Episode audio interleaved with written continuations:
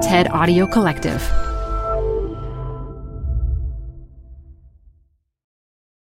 Hi, I'm Debbie Millman. Canva is great for designing visual content for work, no matter what industry or department you work in. Now, your next presentation with Canva Presentations. Start with a professionally designed template and use it as a springboard for your design. It's a serious time saver. Time to present but can't be there in person? Enter Canva Talking Presentations. Record yourself presenting and add your talking head to your slides so your audience can watch your perfected presentation anywhere, anytime. Start designing today at canva.com. Designed for work. This episode is brought to you by Progressive. Most of you aren't just listening right now. You're driving, cleaning, and even exercising. But what if you could be saving money by switching to Progressive? Drivers who save by switching save nearly $750 on average, and auto customers qualify for an average of seven discounts. Multitask right now. Quote today at progressive.com. Progressive Casualty Insurance Company and Affiliates. National average 12 month savings of $744 by new customers surveyed who saved with Progressive between June 2022 and May 2023. Potential savings will vary. Discounts not available in all states and situations. This is the 10th anniversary of Design Matters, and to mark the anniversary, we're replaying some favorite shows from the archive. This one, an interview with Caroline Paul and Wendy MacNaughton, was recorded in April of 2013. This is Design Matters with Debbie Millman from DesignObserver.com. On this program, Debbie Millman talks with author Caroline Paul and illustrator Wendy MacNaughton about their unusually intimate collaboration on a book. She was going to write the book, and then she was going to give it to me, and then I was going to draw to her writing but we quickly realized that this is not the typical writer illustrator relationship. Because we're in a relationship. Here's Debbie Millman. The author Caroline Paul has fought fires, crashed planes, and been trapped on mountainsides. But recently, she suffered a more common calamity. Her cat, Tibby, disappeared. She looked and looked and never found him. And then, five weeks later, the cat came back. But why? What was he up to? Caroline's attempt to answer that question is told in Lost Cat, a true story of love, desperation, and GPS technology.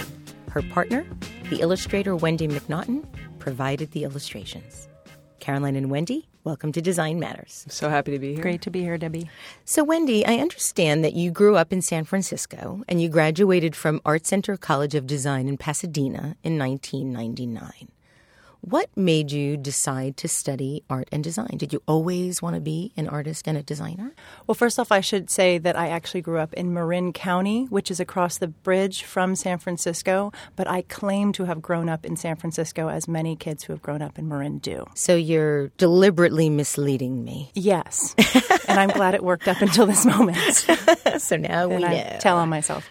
Um, but I have always drawn my earliest memory of drawing was seen on the cover of some instruction manual about drawing a kid who had a plate of cookies in front of them, a glass of milk, and they were drawing in the middle of the day. And I told my mother that that looked like the perfect life to me. And what did she say? You can do that. My parents were very supportive. But from what I understand, you swore off San Francisco when you were 19. Why? I associated San Francisco with the Bay Area and the Bay Area with my situation of being 19 at the time. And so I moved to Los Angeles to go to art school and never thought that there could be any other San Francisco than the one that I knew. In Marin County. Exactly. so you after college you worked as a copywriter and you also designed a campaign for the first democratic local election in Rwanda in 2000 in Rwanda. That's true. What was that like? It was different than anything I'd ever experienced. I was working as a copywriter in an advertising agency, and I thought I had the dream job, exactly what I thought I wanted to be doing, but I was very unhappy. Why? I thought that I could, in advertising, make people ask questions and make them think. And advertising is a fantastic thing where you come up with ideas, but it's not as much about asking people to think than it is telling them what to think. So you're working doing for, the first democratic local election in Rwanda in 2000, and you also worked on campaigns in Africa. You produced a film in the Democratic Republic of Yeah. the Congo. What made you decide to do that type of work while you were in advertising? I was unhappy in advertising and I was offered an opportunity to go to Rwanda Okay. to develop this campaign. And so I think that had I been in a different place, I might not have jumped at the opportunity to go to a place that I had never been to before, didn't know anything about, but I grabbed it. What was the mood like during that time there? I was uh, expecting it to be very somber and scary, and it was incredibly hopeful and overwhelmingly positive, and that's what drew me to keep going back. So I know that you then left advertising. In doing my research on your history for today's show, I was really surprised to see that there was actually another stop on your journey between leaving advertising and becoming a full time illustrator. And that was going to Columbia University to get a master's degree in international social welfare. Yeah. when and why? It's an odd, circuitous route, but it does actually make sense when you see it in, in retrospect, right? So when I went to work in Africa, I learned that in advertising, basically, we're taught how to come up with ideas for people. But I had to work with people in a way or in a very different culture. I'd never learned to ask questions and then trust their answers and incorporate that into whatever solution I was coming up with. So I realized I needed training that I hadn't gotten. So through working with nonprofits, I decided to go back to get that education in social work. And then you went back to San Francisco and became an illustrator. To make a long story short, yes. We'll make it a little bit longer. When I was at Columbia studying social work, I realized that one of the things that nonprofits really needed to learn to do was tell their story. So when I got out of um, graduate school, I actually came back to San Francisco and started working at an advertising agency that only worked with nonprofits so that I could help them tell their stories to meet their goals. in terms of making the decision to actually formally become an illustrator, I read that you said that for a long time you were trying really hard to make what you thought was good art, which meant the opposite of what you actually love to do. And during your time in school, you were actually contemptuous of illustration and you thought it was the lowliest form of art making. I said that? wow. Yeah. so what changed? You know, for a long time, I think in the fine art world, illustration was considered something to be a decoration. That's kind of what it was. And hopefully that is changing now. But I made a lot of bad art for a long time. I mean, the worst videos and photographs you've ever seen in your life. What made you keep trying? I think I was just experimenting. You know, that's one of the great things about going to an undergraduate art school is you just try every medium. And so I got an incredible foundation. I also learned what I didn't do well. Well, in the very same conversation that you were having when you said this lowly thing about illustrating, um, you also said, but once I came back to drawing, I recognized that this is the work I want to make. It makes the most sense to me, and I believe in it. And I've kind of reclaimed the term. It means something very different to me now than it did back then. And now your work has appeared in the New York Times, at NPR, Juxtapose, Good, Time Out, New York, 7 by 7 Gizmodo, Edible, San Francisco, and you're a staff illustrator for Long Shot Magazine and Rumpus. Now, you one one last quote. You said that drawing is a muscle. It is your hand and it is your brain. Can you can you elaborate? Tell me a little bit more about what you mean by that.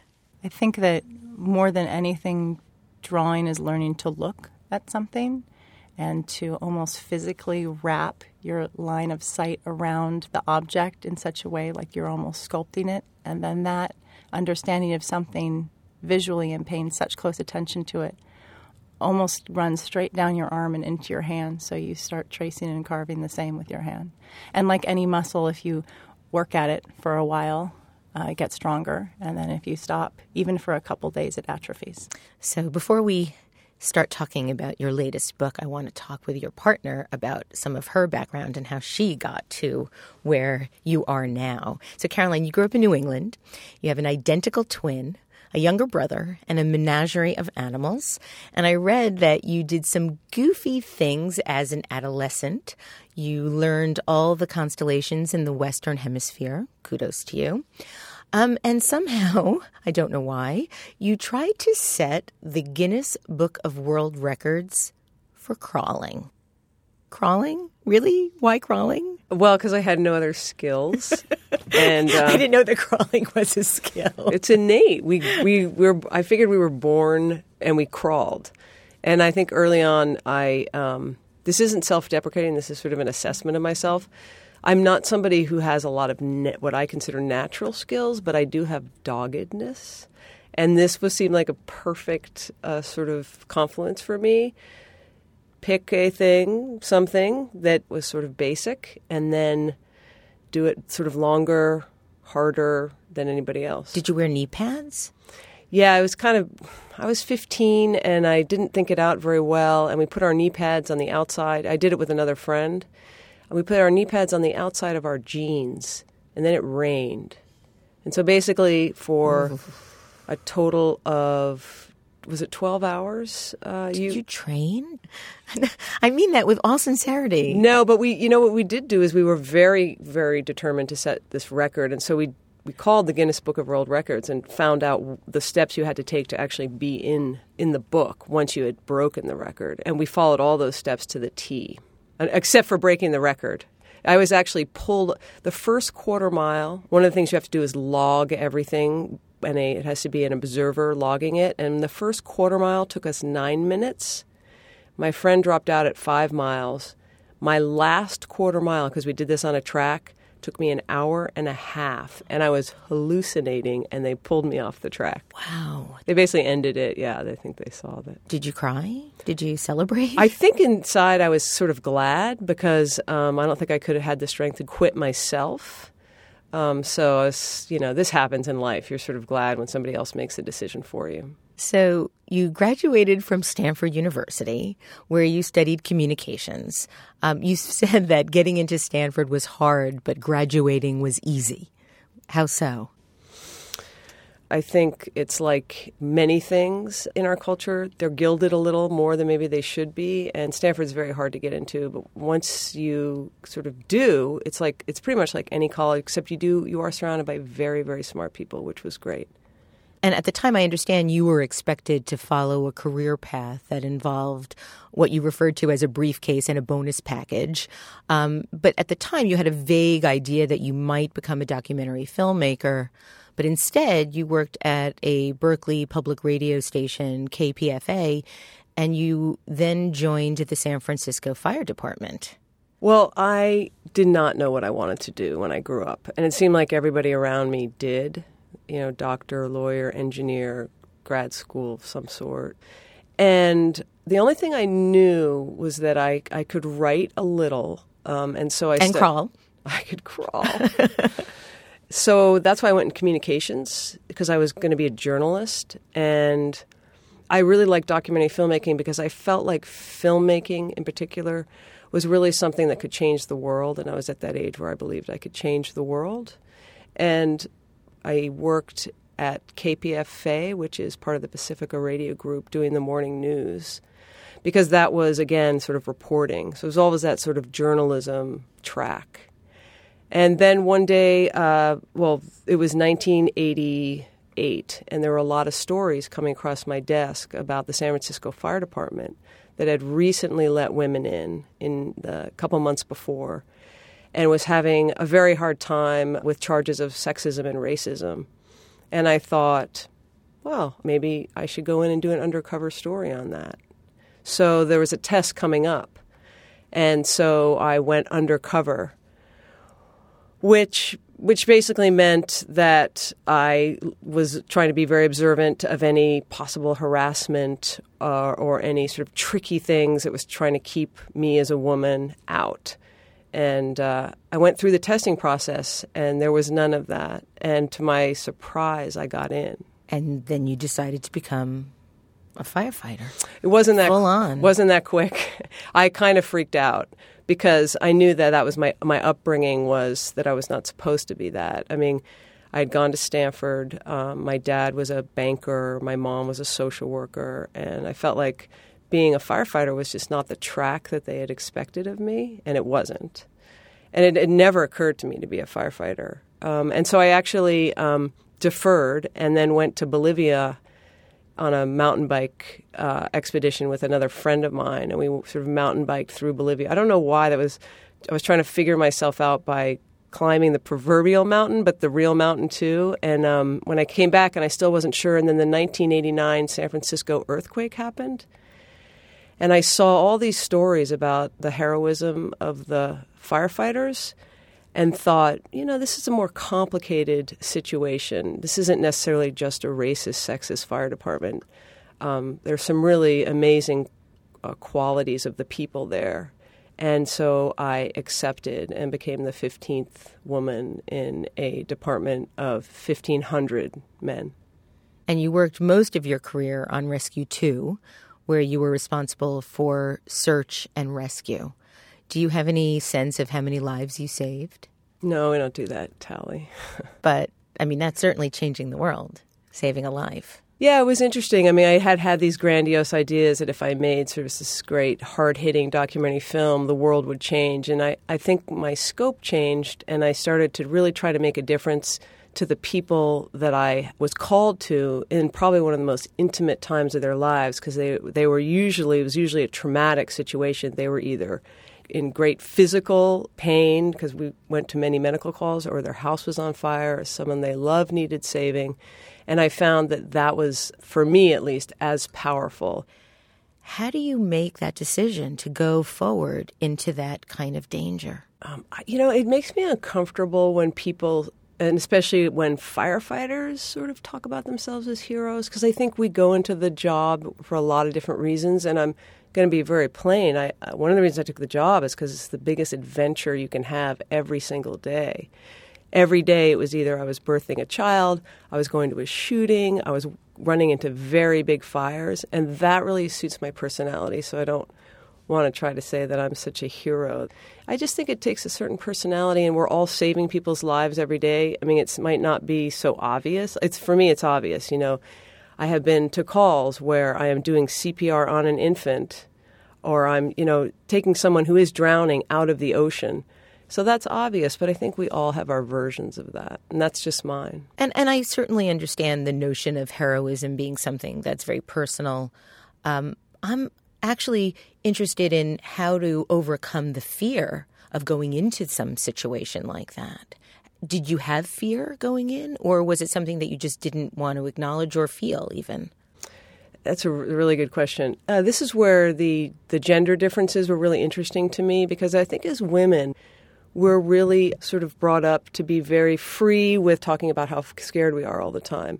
And you'll notice that men don't do that. That's not the first emotion that they connect with. And so when you're running into a burning building, there's lots of emotions going on. And one of them is fear. And for me, I was really clear that I did not want to connect with fear as a first emotion. I noticed that the men that I really respected didn't talk about being scared. If you talk about being scared, I think you really kind of become scared. So while we're we're all scared, I think I had other emotions that I was really um, responding to, and one of them was fear of humiliation.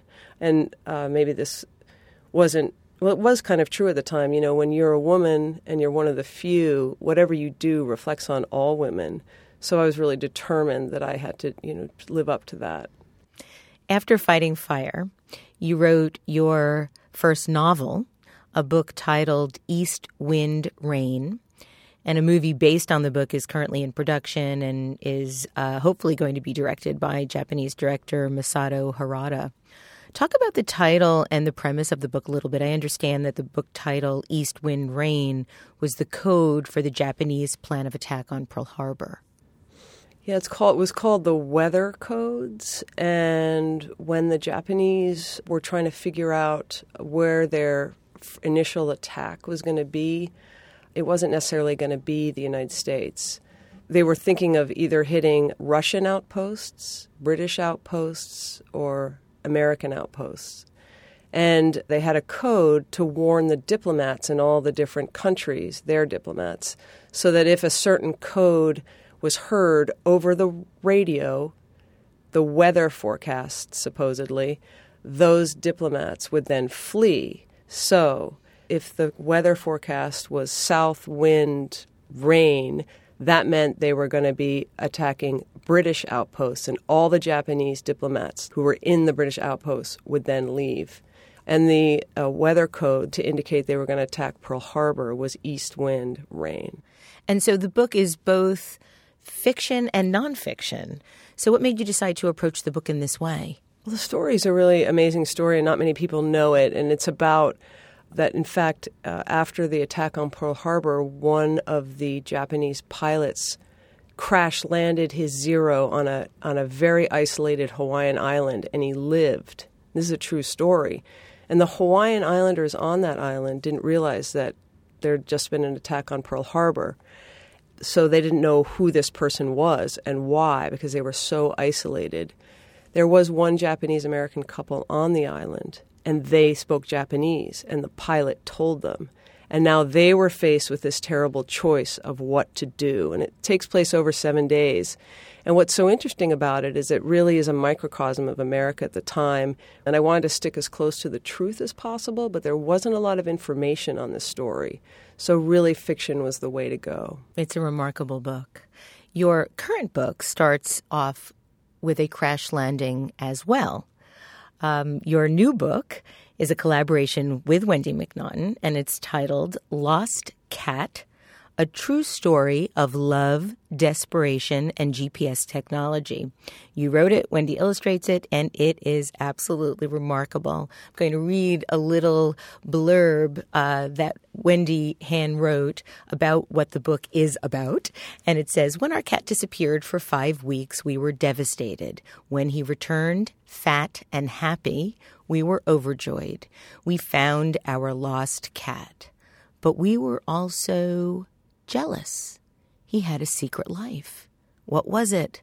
We had to know. And so, using everything from GPS to kitty cameras and animal communicators, we began to stalk him. So the book begins with Caroline crawling away from the wreckage of her small experimental plane, which had crashed.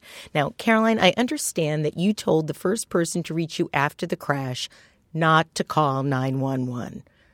Why? Because I didn't want the firefighters to come and scrape me off my runway. The firefighters would come and take me to the hospital seemed like just the worst solution to what was already a very bad situation. And you had already left the fire department at this time yeah. after 13 and a half years.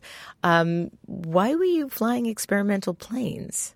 Well, I left the fire department with an injury. I'd fallen in a fire. And so I, I had been flying since I was 18. I've flown many things, paragliders and small aircraft. And then I decided that a, an experimental plane was a perfect fusion of uh, sort of safety, because it had a motor, which a paraglider does not, and excitement because it was still a plane. Yeah, I, I, I, see the, the logic in that.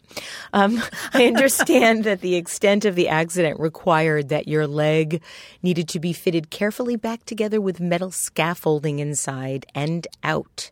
And you write in the book that your ankle was smashed into smithereens, and your surgeon told you this with an expression that suspiciously resembled glee. That sounds mean. He really was gleeful in telling you that your leg was smashed to smithereens? They were they were very fascinated and impressed with my decimated ankle. I think the repair of it was quite a challenge. So after you were discharged from the hospital, you went home to your two 13-year-old tabbies, Tibula and Fibula, which you affectionately nicknamed Tibby and Fibby. Why why Tibula and Fibula and what was the connection to what actually was your injury? I, ironically, if that's the right word to use here? Well, it was sort of ironic at the time. In the hospital, they told me I had decimated my tibia and my fibula. And I said, Those are my cats. And of course, I was on a lot of morphine, and they just thought I was just another idiot, you know, uh, who was, you know, post surgery. And uh, in fact, I, I do have two cats named Tibia and Fibula, and I'm sad to say that I had broken my tibia and my fibula in an, another flying accident. I crashed my paraglider. Oh. See, I remember we can, yeah. we can, we go back to the no skill part, just the dogged because this is Oh, well, I know so little about this that I actually realize I mispronounced tibia. I said tibula, so it's tibia and fibula. I will never forget that again. So, in any case, you and the kiddies had been together 13 years. It was the longest relationship of your adult life. Um, Wendy, you had just begun to start dating Caroline. Kitties were not a big part of your life. In fact, you weren't even a cat person. I wasn't much of a pet person. So you're in a new relationship. Before the accident, you're in that phase of love that didn't obey what you referred to as any known rules of physics. The past six months had been a stomach dropping, world tilting, rainbow laden, cloud gilded time during which we had showed only our perfect selves. So you're no longer a perfect self. You have a leg that's smashed to smithereens. You come home to your kitties. Wendy is being nice to you, but every day you expect her to lean in and whisper that she'd had enough and walk out the door. And who would have blamed her? We hadn't been together long enough to justify this type of burden you were in a very dark depression. I was in a really dark depression. There's a there is a thing that happens. I mean, first of all, you've had a bad accident, then you're immobile, and then they ply you with a lot of drugs. And I don't think this is abnormal to have sunk. Um, but I was having sort of panic attacks, and it was a bad, bad time. But your cats were there to console you. Yep. And then Tibby disappears. What did you do? What did you feel? Well, I was devastated, and there was nothing much I could do because I was still immobile on the couch. Um, but Wendy really rallied, as did some of our friends, and they did the normal things you do poster, Craigslist, the pound. And uh, then weeks passed, and then a month passed, and I realized I had to face it that you know, he was just too fearful and shy and skittish. So he was survive. kind of a nerdy cat. You described him like if he was a person, he'd have like the Coke eyeglasses, the Coke lenses, right? And his books would be kicked in the mud every day at lunch. So yeah. he was like a Poindexter kind of a cat. He was, yeah. You consulted a pet psychic, I believe, and and um, the description of the pet psychic was actually rather wonderful. I'd like to read it. Uh, this psychic did not look the way I thought a psychic would. She did not wear large rings or squint into a crystal ball. She sported a stylish haircut and yoga clothes and checked email, which is where I sent her the details of Tibby's disappearance. She thought Tibby was okay. She did, yeah. She thought that he was like hanging out with kids and that he'd return on a Thursday. And the waning moon. And the waning moon. But you you were concerned because not because of the notion of whether or not to believe in a pet psychic, you just seemed to, but more because Tibby didn't like kids, right? She said basically that she saw him in her third eye uh, being cared for by kids and that he was fine. And I thought, Tibby hates kids. In fact, he's scared of everything, but I desperately wanted to believe. And so. Caroline, Wendy drew an illustration of how you imagined Tibby's world and what he was afraid of. And you did it in concentric circles. Um, when I showed it to my therapist, she said, that cat could be you because all the concentric circles corresponded to the way I see the world as well. Wendy, what are the circles, if you can share those with our listeners? Tibby is sitting inside of his safe zone, right. which is probably about six inches in diameter. If you go one circle outside of that, um, raccoons, raccoons water and raccoons, um, and then if you go six or inches outside of that, that would be loud banging noises. yes. And then if you go six inches outside of that, that's just drops off into certain death. Certain death, yes, certain death. Any any further, and you are going to die. Um, you all were sure at that point that Tibby had, had left us. Um, and I believe you were actually going outside and, and calling for him and yelling and. Can I just interject here and say that Caroline was going out on the balcony every day, every night, and calling at the top of her lungs, Tibby, come home. Not only that, she was going to the pound. She was not supposed to be driving. This isn't in the book. She's not. She was not supposed to be driving because she was on some medication. But well, I think I'm sure you were sober at the time when you were driving. But she rigged up a cam strap system. Okay, the firefighter knows how to use what are they called on top of the car? The racks. The racks on the car to, to, with a cam strap so that her leg with a cage on it could be hoisted up so that she could drive herself down to the pound every day and check. So she was doing everything. Rock on, sister. Rock on. Everything humanly possible. to find the cat. Yeah. Of course. Now, you'd think that you find the cat and then the story's over and everybody lives lives happily ever after. The cat returns. And and Tibby does return. Um, Tibby waltzes into the bedroom late one night.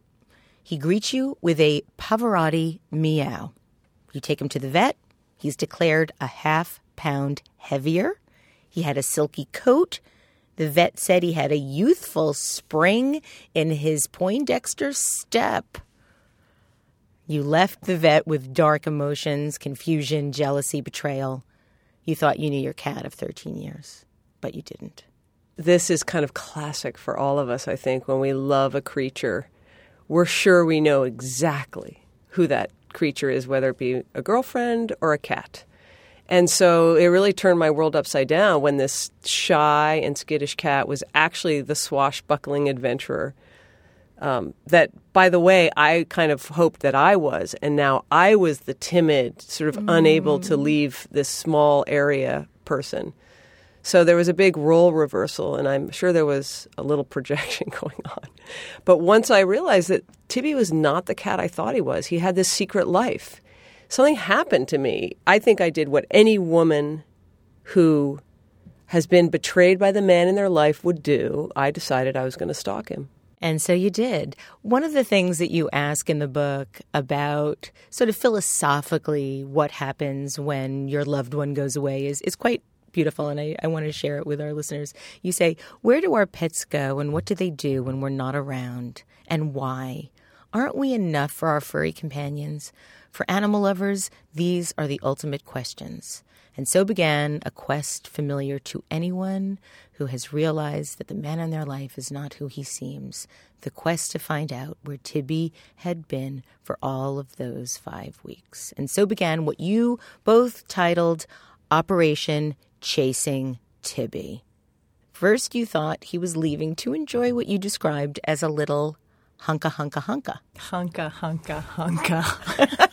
This is the first sign that I was going off the deep end, actually. And not to me, maybe to Wendy. Wendy, did you think she'd gone off the deep end? well, she was on a lot of medication. Okay. And I was really depressed. and she was depressed. and you were in love. And I was. And so I was Sickness still, all around.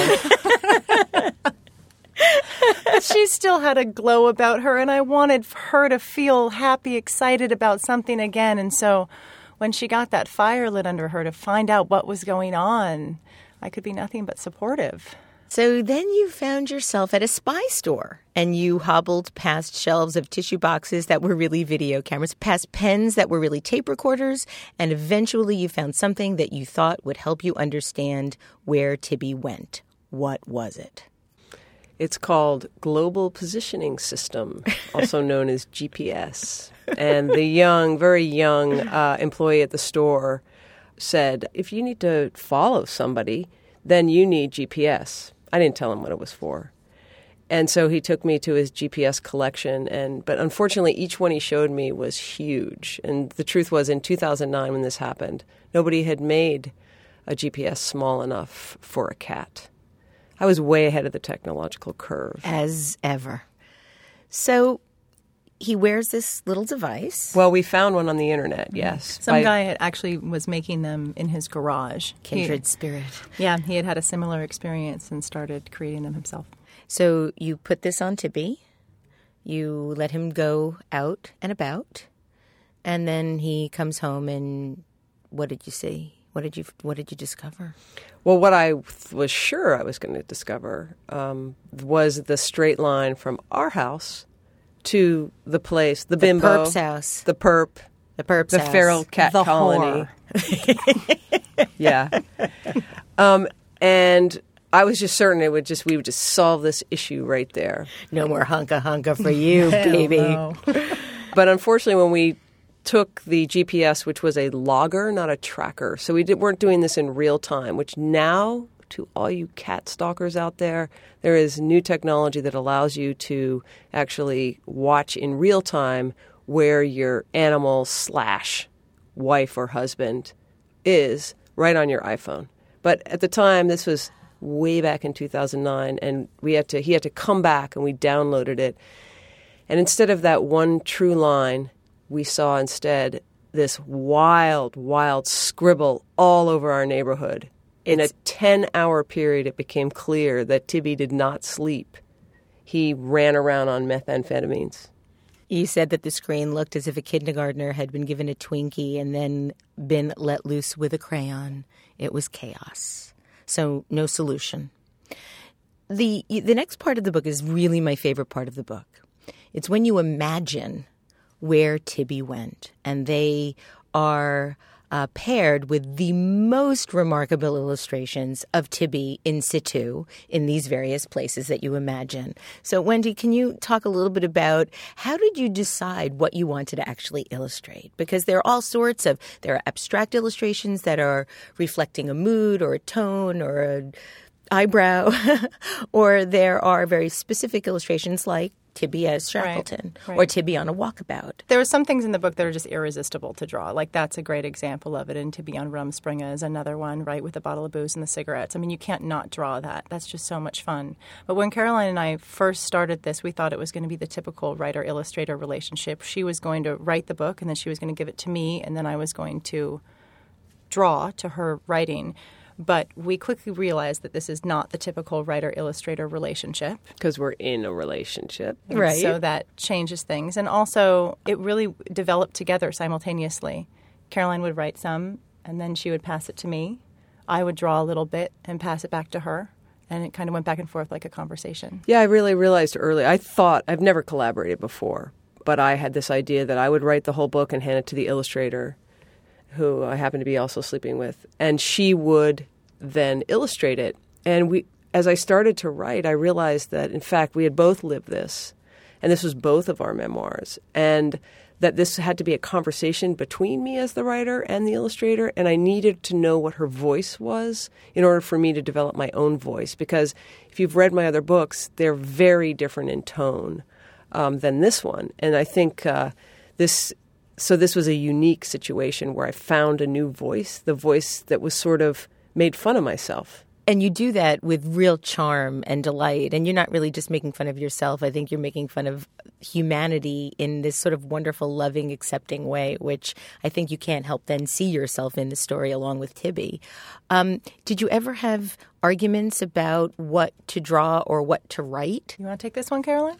no, you take this one. No, you. No, you. well, actually, I will say that I actually initially was like, there is a wall between my art and your art, and I will not say anything about your drawing, and you say nothing about my writing. I mean, basically, what I'm saying is, we're in a relationship, and I have real hurt feelings, and if you say bad things about my writing, that means you don't love me anymore. I mean, that's kind of. Mm, so we had this this thing like we were not going to comment, and also I respect Wendy's art so much that I knew I wasn't going to need to. I think we had some differences of opinions. I mean, yeah, for sure. But it, it took a little while for us, and like in any relationship, to figure out how to talk about it without taking it personally and how to end up coming to the best creative conclusion. And I think that happens in a relationship, it happens in any creative relationship, professional or unprofessional. And we did, we managed to figure out um, a system with structure and then stick to that so it took the pressure off, right? So we could make collaborative decisions in an easier way. But I mean, it also uh, it makes it sound a lot easier than it was because one of the other things is, is we work differently. I mean, how we, so? We both. Uh, well, I am very sort of on time, and so when I say I'm going to give you this on Tuesday, and how long do you think it'll take you to get back? And if Wendy says a day, oh, that means 24 hours and not a not a minute more. I mean, I'm from New England. This is there's no metaphor when it comes to certain things. And Wendy has a different, more artistic view of time. Did you like that? That I was love good. that. Artistic view. of time. I'm gonna I'm gonna say that the next time. It's I'm like, abstract. yes. fluid. It's fluid. fluid. We're all fluid. great example of this is when I actually told our editor that we were going to finish this book in three months. And most books get written in a year. And I said, no, we can do this in three months. And Wendy, who was right there, said, yeah, three months. That sounds great. And she kind of thought I meant like three ish months. It's like a season ish kind Ish. of. Ish is such a good word. Yeah, it was ish. And then uh, she meant three months. And we got it done in three months and a day. which was The late. day. No, that was and uh, it was early. Fluid. So, Fluid. yeah. So, Wendy, it must have been quite a remarkable experience to witness the efforts that Caroline was making to find Tibby. Not only did you use the GPS technology, not only did you look for um, a pet detective, which was quite interesting, not only did you take animal communication classes, you still were calling him every night when you see him come back, one of the feelings that you experience so plaintively in the book is you, you write, I called him every night. If he had heard me, he would have come home. Clearly, I mean, I was weeping. He never would have ignored me, not for five weeks, not when I was weeping. This is a 13 year relationship. Therefore, ergo, clearly how did you how did you help Caroline understand how to get through this? Especially since you really didn't like cats. I really liked Caroline. and it's Okay. amazing what we'll do when we're in love. And at this point, I mean, it was what? We'd been together six months. And so it was like, you know, still, Yeah. it was still quite new. She was trying to impress me. So, how do you impress the person that you're trying to impress? You like the things you think that they want you to like. Yeah, I was that would be pretending my to like the cats. cats, and I was very supportive. I mean, really, though, she wa- it was so much having to do with she was in this depression, and it's it's having a sense of purpose pulls us out of a depression. Having something to do regularly every day pulls us out of a depression. Even if it is downloading GPS maps every 10 hours. And in fact, it was really a failure at, at understanding where Tibby went. It wasn't until Wendy took over that you really did make some headway. I didn't have to do very much, though. If you look at the maps, they made no sense whatsoever on their own. But after we tried everything else in the world, we went back to the maps, and then I used this high, high technological system called Photoshop that I had learned, um, just to layer all the maps on top of each other, make them transparent, and a pattern emerged. Wendy takes over in one of the most hilarious scenes in the book. And Caroline, you described this so magnificently. This is the way you, you write it. You say, okay, Wendy said in a soft voice, used for armed people on ledges. Then she put a hand on my shoulder, looked me soulfully in the eyes, and said, Perhaps I should take it from here. And you did, and you were successful, and you found out where Tibby went. Now, I don't want to spoil the ending of the book because I think it's really important that people read it because it is a remarkable, beautiful book.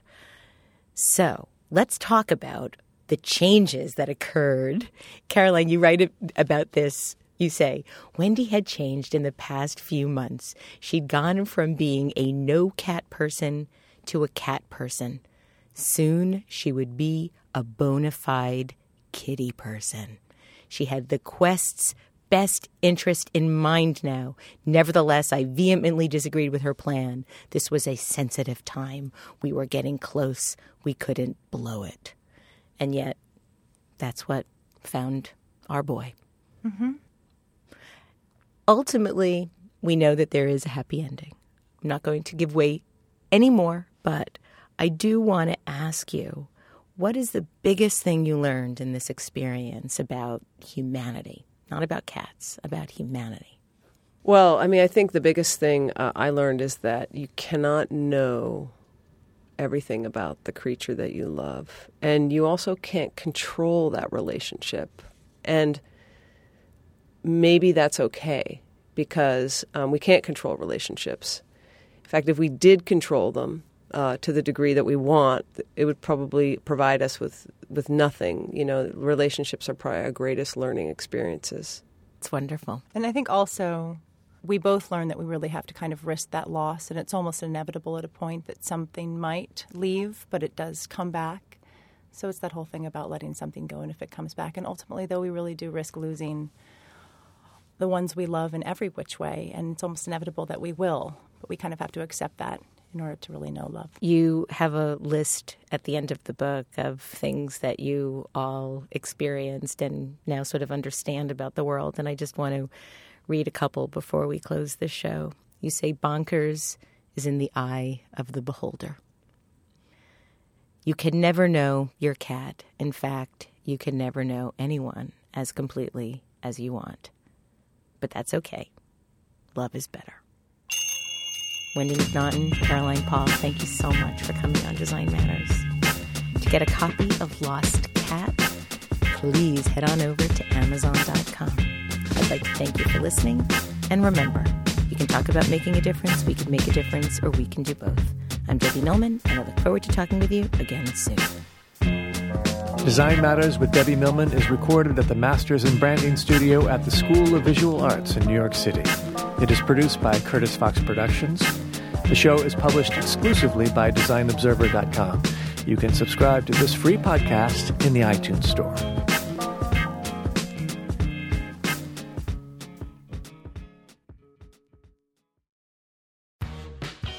You're growing a business and you can't afford to slow down. If anything, you could probably use a few more hours in the day. That's why the most successful growing businesses are working together in Slack. Slack is where work happens, with all your people, data, and information in one AI powered place. Start a call instantly in huddles and ditch cumbersome calendar invites. Or build an automation with Workflow Builder to take routine tasks off your plate, no coding required. Grow your business in Slack. Visit slack.com to get started.